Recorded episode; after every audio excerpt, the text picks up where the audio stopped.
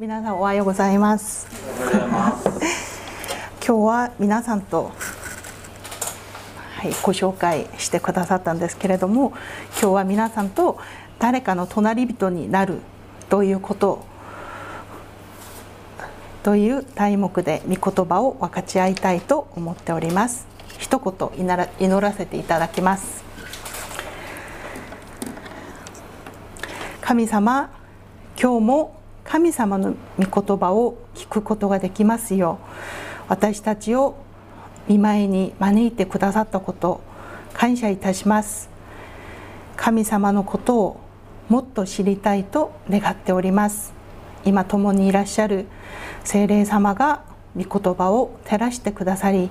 私たちの心に語ってくださるよう切にお願いいたします。イエス様の皆によってお祈りいたします。アーメン。今日の箇所箇所はととても有名なストーリー。良きサマリア人の話です。皆さんの中には日曜学校の時代から何度も聞いた方もおられるかと思います。祈りつつそこに表さ表されているメッセージを共に聞いていきます。いきたいと思います。ある立法の専門家がイエス様に質問を投げかけています。この立法の専門家は聖書に出てくる立法学者を表す言葉です。専門家らしい質問でしたが聖書は彼の質問の目的も逃しませんでした。彼はイエス様を試みようとしていました。この試みるという動詞は罠を仕掛ける落としをかけるという意味でルカの福音書4章にも出てきます。4の13、13節。悪魔はあらゆる試み試みを終えるとしばらくの間イエスから離れた。あらので悪魔がイエス様を試みるという場面で使われた動詞と同じ意味です。立法の専門家は表向きには上品な言葉で図星をつくような質問でしたが人を陥れるようなことを企んでいたと思います。立法の専門家の質問から彼が持っている2つの前提が分かります。1つ目永遠の命を得るためには何かをしなければならないと考えていること。2つ目は永遠の命を持ち物のように自分の所有所有できるものだと考えているということです。ヘブル人すなわちユダヤ人たちは永遠の命を神様からの譲りとして相続できるものとして受け取っていました。イスラエルの12の部族が神様からいただいた土地のように神様から神様からの譲りはよその人たちに譲りませんし譲れま譲れませんので永遠の命も神様の譲りとして永遠に所有できるものだと考えていました。しかし聖書はこう言っています。ヨハネの福音書 17, 17章3節。永遠の命とは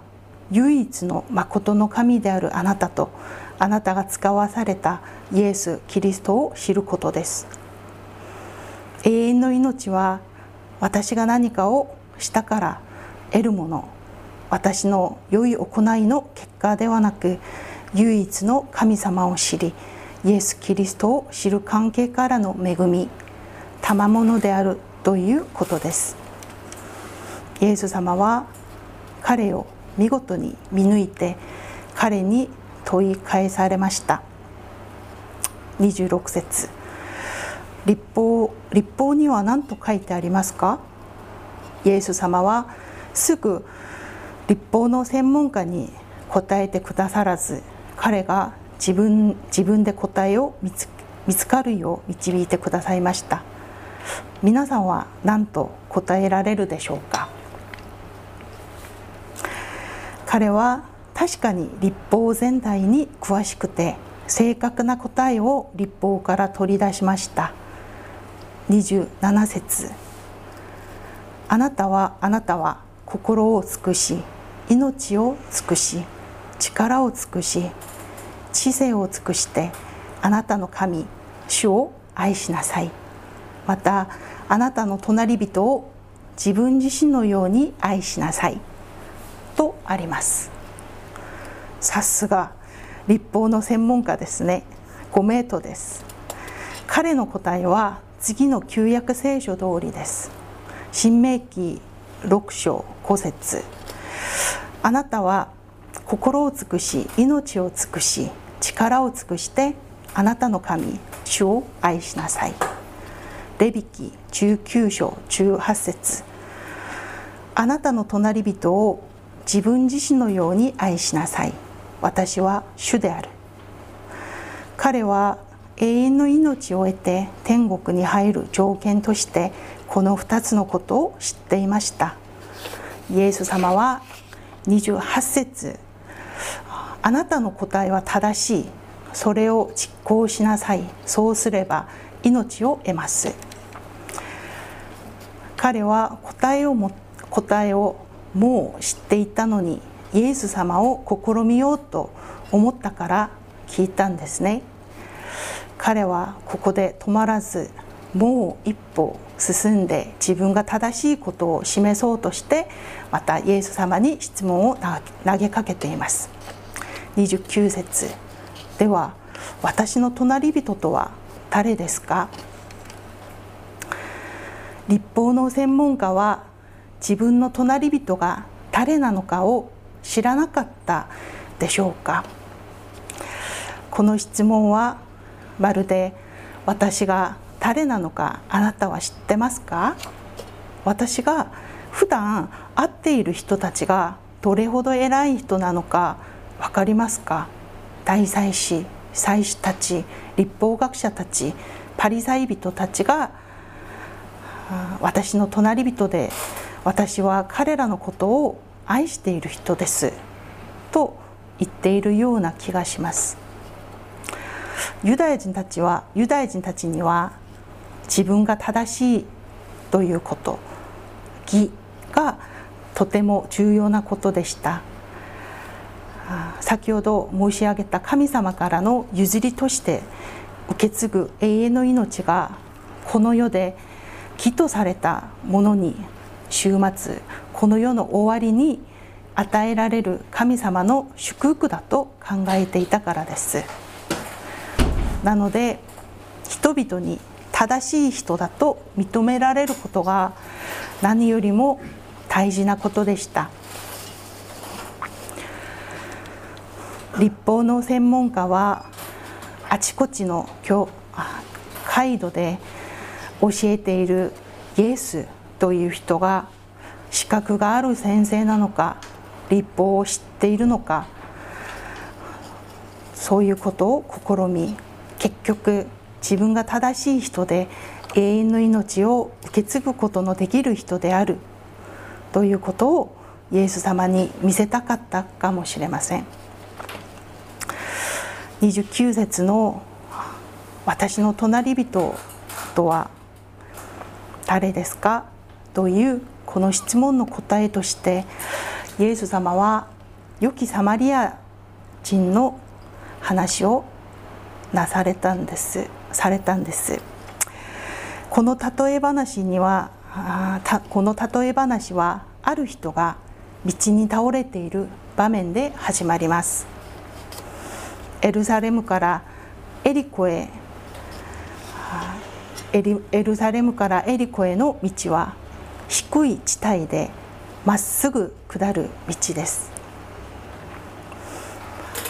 道の両側に岩がたくさんあり険しいため張り込みの強盗がよく現れるところだそうです。大抵の強盗がサマリア人だと知られています。この例え話の被害者であるある人は立法の専門家と同じくユダヤ人である可能性が高いと思います。こういうところに立法の専門家たちと同じ同じ立場にある祭司レビ人が通りかかったんですね。でもその2人は自分たちの民の人である半殺しにされた人の横を素通りしていたとあります。隣人を愛するはずのこの2人の人が自分の立場が怪しくなると思ったんでしょうか？自分の立場が怪しくなると考えたんでしょうか？ややこしくなると考えたんでしょうか？死んでいる死んでいるかもしれない人を触れることで汚れに触れてしまうということを避けるため素通りしたと思いますけれどももし彼らがエリコからエルサレムへ登る道だったならば納得いきます。レビキ22章 20, 22章に書いてある通り汚れに触れてしまうと祭司とレビ人としての神の宮での奉仕ができなくなるからですしかし彼らはエルサレムからエリコへ下る道だったので神の宮で捧げ物を捧げる奉仕が終わり各地家に帰るところであったと思います。死んでいる人に触れたものは夕方まで汚れるため水で洗うこととそのその晩食事が許され許されないということ。しかし日が沈むと彼は清くなり食事が許されるということも同じくレビキ22章に書いてあります。困った人を助けるため水で体を洗うこと。食事を一食抜くこと。守らなければならなかった立法はこれでした。ご存知の通り祭司とレビレビ人の心は動かされませんでした。しかし3人目に通ったサマリア人だけが最初の2人と違いました。ユダヤ人が隣人とみなさない人がサマリア人でした。その人だけが心が動かされたという言葉が表されています。倒れているユダヤ人のところに来て彼を見てかわいそうに思い解放しながら宿屋まで連れて行きました。さらには解放に必要なものすべてをいとわず惜しまず差し出しました。サマリア人が支払ったデナリ2枚は 2, 2日間の賃金でほぼ1ヶ月間宿屋で泊まることができできました。立法の専門家はユダヤ人として聞きたくない話だったかもしれません。3人の中で誰が強盗に襲われた人の隣人になったと思いますか？というイエス様の質問に立法の専門家はサマリア人という言葉を使わずただ憐れみ深い人だ人です人だと答えました。立法の専門家の質問は、私たち私の隣人とは誰ですか誰ですか？でしたがイエスはイエス様は誰が強盗に襲われた人の隣人になったと思いますか？と問い返されました。皆さんはこの例え話の中で自分が誰に当てはまるのかを考えてみたことがあるでしょうか？私は強盗に襲われ着ているものを剥ぎ取られ殴られ半殺しされたその人が私自身私たちではないかと思いました。倒れている人のことを見て人のことだと思わ考えずその人のところに来てかわいそうに思い会をしてくれたサマリア人半殺しされた半殺しされたので自分の命を保つため何もできない人のため代わりに自分を犠牲してくれたサマリア人。そのサマリア人が誰かと似て似ていると思いますでしょうか？半殺しにされた人に人に命を得させるため自分のことを惜しまず捧げたサマリア人が私たちがあった。イエス様ではないでしょうか。今日の聖書箇所は良きサマリア人親切なサマリア人の話と知られています。サマリア人の立派な振る舞い彼の優しさは極めて褒められ褒められるべきだと思います。しかしイエス様はサマリア人のことをことについて良い人だとおっしゃったことはありませんでした。ただサマリア人が強盗に襲われたある人の隣人になるとおっしゃいました。素通りした2人も隣人だと言えるのでしょうか。良き隣人悪しき隣人の話ではなく誰かの隣人になるということを誰かの隣人になるということの話ではないかと思います。うん、皆さんとご一緒にもう少し考えてみたいことは永遠の命と隣人に関してのイエス様の答えです永遠の命を受け継ぐことと誰かの隣人に誰が隣人なのかという2つの質問に何の関係があるかと思いましたけれどもこの2つの質問に対してのイエス様の答えは一緒一生のようでした。それを実行しなさい。そうすれば命を得ます。あなたも言って同じようにしなさい。神を愛しイエス様を知ることが永遠の命であることを聖書聖書を通して教わりましたが隣人を愛し助けることがあなたの隣人があなたの愛のゆえに命を得ることになる。ではなくなぜ隣人への愛を実行する側つまり助けてあげる方が生きるのでしょうか、うん、ここでここでの隣人への愛を実行することは良い行い善を行うことより深い意味があるのであるのではないかと思います。誰かの隣人になるということをさまざまな方向から深く考えることができると思いますが今日はコリント人への手紙から一つ考えてみたいと思います。コリント人への手紙5章あ第2 5章17から21節、はい、私がお読みいたします、うん、ですから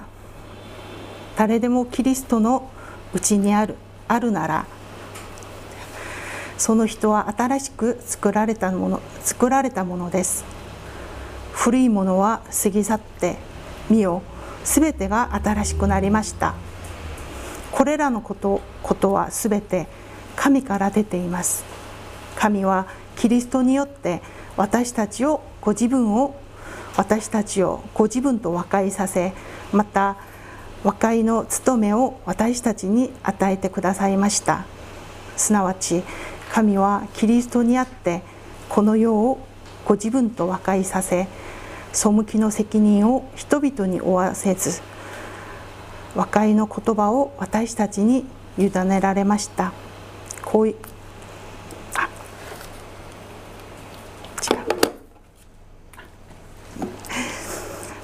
はい、こういうわけで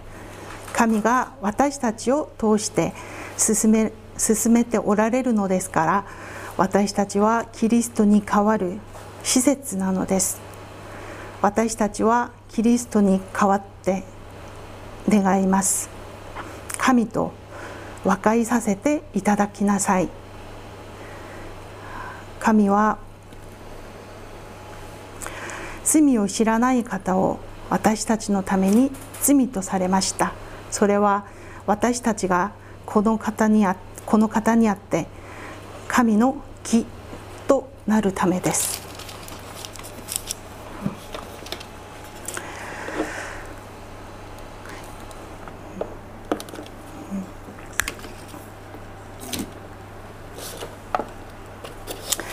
キリストの内にある私たちはキリストにあって新しく作られました。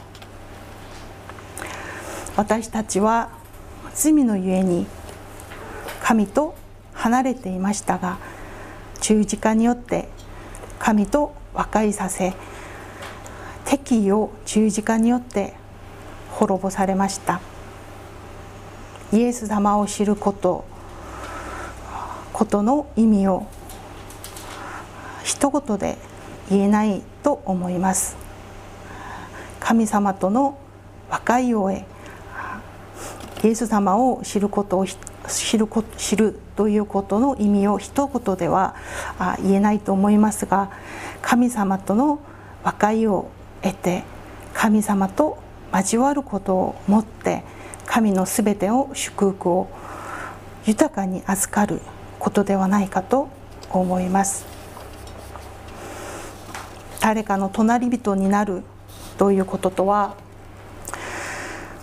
イエス様が神と私たちを和解させてくださったように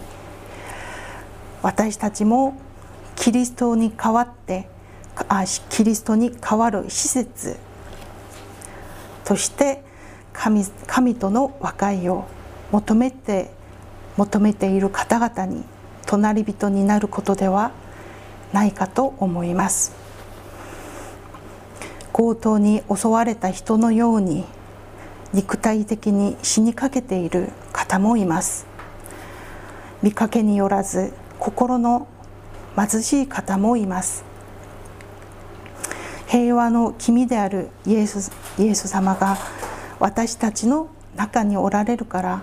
父子精霊との関係の豊かさの中私たちは永遠の命を存分味わわせていると思います。その命を分かち合うために神様から派遣された施設として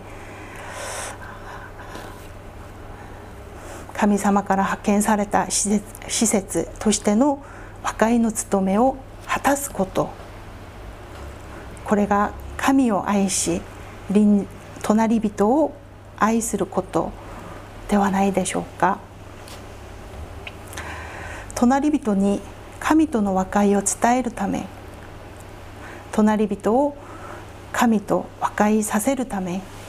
絶えずに神との親しい交わりを持つこと日々御霊に導かれ御言葉に従うこと言葉だけではなく生活を通して神様を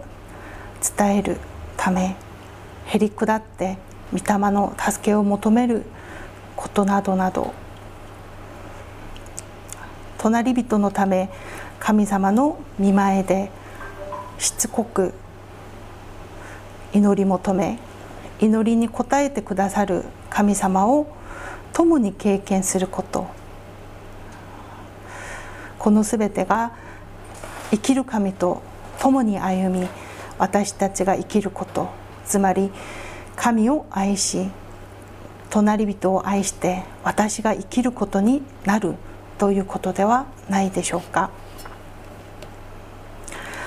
神様との和解に神様との和解によって私たちは救われ喜びがあふれています。すべてが御恵みでとても感謝です。そして隣人を必要としている方々のことを心に留めましょう。私たちを施設として召してくださった父なる神に助けを求めながら隣人を愛することができますよう共に歩んでいきましょう。